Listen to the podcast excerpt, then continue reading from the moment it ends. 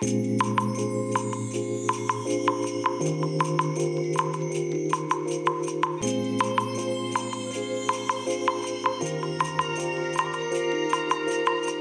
いおはようございます。本日はですね4月30日日曜日でございます。車の中の気温は20.8度ですね。いや今日はねもう暖かいを通り越してちょっともう暑いになりましたね。えー、っとねもう朝ね自宅のエアコン、えー、寝室のエアコンつけまして、えー、もうずっとね家出るまでエアコンつけっぱなしだったんですけども、えー、ちなみにね今は雨が降っておりますはいねまあ一応ね、今日もうお昼前後ぐらいにはね、この雨が止む予報になっているみたいですけどね。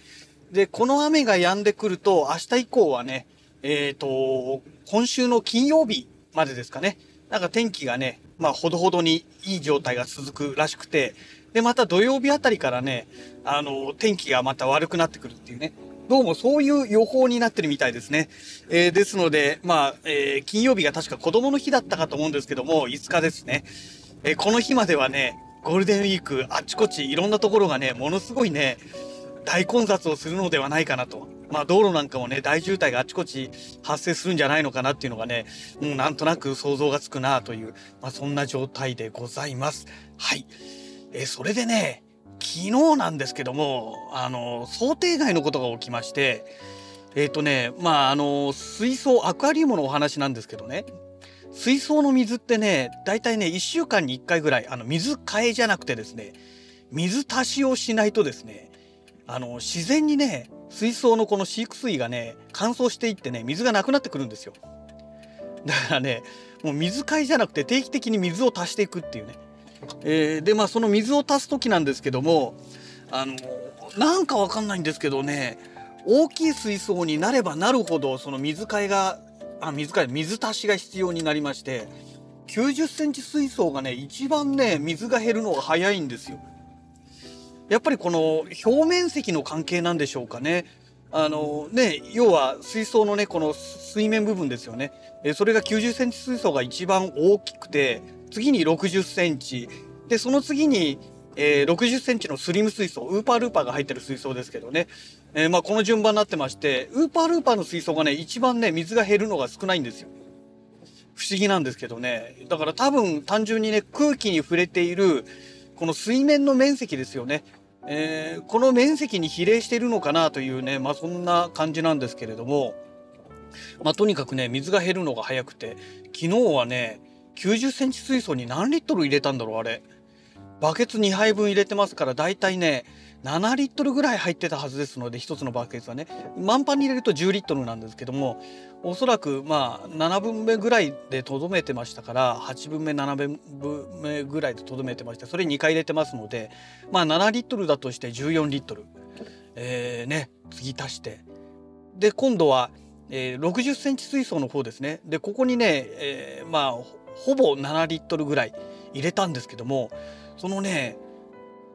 60センチ水槽に水を足してる時に気づいたんですよ。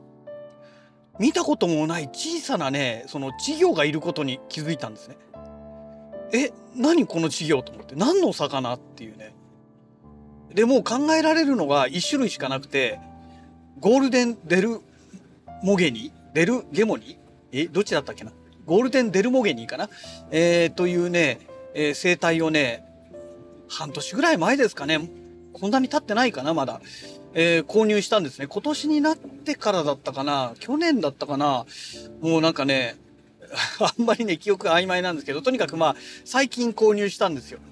で、4匹ね、購入したんですけど、1匹すぐね、あのー、もう生態が弱ってたんでしょうね。あの、下顎がね、もう完全にね、曲がっちゃってまして、えー、多分ね、もう、買った時からそんな状態だったんですよね。で、やっぱりね、あっという間にね、数日でね、見かけなくなっちゃいまして、えー、多分ね、もう、ヤマトヌバエビさんの餌になっちゃったんじゃないのかなと。星になった後にね。で、3匹のままずっとね、まあ元気よくやってたんですよ。で、3匹のうちの1匹が、なんかね、体の状態がね、おかしくなってね、通常ね、細長い体なんですよ。このゴールデンデルメ、デルモゲニっていう魚がね、デルゲモニーかな。うん。えー、なんですけども、それがね途中でねくねって曲がっちゃってなんかねうわこれもうダメかもしれないと思ったんですけども、えー、それがねまた持ちこたえてくれて体が曲がったまんまのまんまね、えー、結局いまだにね、まあ、頑張って生きてくれてるというね、まあ、そういう生態が1匹とあと2匹はねまあ普通に正常にね、えー、まあ、成長してくれて、まあ、今でも育っているという状態なんですけどもえーとねもうこの生態しかいないんですよ。あの稚魚が生まれるような状態がね。うん。あと、ヤマトヌマエビと石巻貝と、えーと、あともう一匹、えーと、なんだったっけ。えー、ファイヤーフライングフォックスか。これ一匹しかいませんから、だから一匹しかいないので、これの稚魚が生まれることはもう絶対ないわけですよ。ねだからもうゴールデンしかいないんですけどもこのゴールデンデルモゲニだかデルゲモニだかもう忘れちゃいましたけど、えー、この生態の稚魚にしては下顎が何も伸びてないんですよ。だ稚魚だからそうなのかなっていう感じだったんですけどね。で発見してですね、えー、よくよく調べたら4匹いることが分かったんですよ。でこのままじゃまずいと思ってねであのサテライト S っていうねあの飼育水槽がちっちゃいのがあるんですけども、えー、壁掛け式のやつですね。でこれにねあの露材をいっぱい入れて簡易的なねろ過装置として今まで使ってたんですよ。なのでいやこれ撤去してこれをねちゃんと使えるようにしなきゃと思って露材取ったりしてね洗ったりしてよし設置 OK と思って設置したら4匹いたそのものが3匹しかいなくなってましてあこの間に1匹食われたと思ってね。でとりあえず3匹はね隔離ができました。なんですけどもえー、このねゴールデンデルモゲニだかデルゲモニだかこの生態の稚魚ですね、えー、何を食べるのかというので調べてみたんですけどもえっ、ー、とねあれなんですよすぐに餌にならない生き餌、えー、卵からね孵化しなきゃいけない生き餌を食べるらしいんですよ。えっ、ー、と、なんだったっけ。えっ、ー、と、ブラインシュリンプってやつですね。えー、海水でエアレーションかけて、えー、それで、まあ、だいたい20時間から24時間、時間をかけてね、えー、卵から孵化するというね、えー、そういったね、あのー、もう餌のために販売されている、まあ、そういう卵がね乾燥された卵がね販売されてるんですよ。で以前ねえっ、ー、と何だったっけな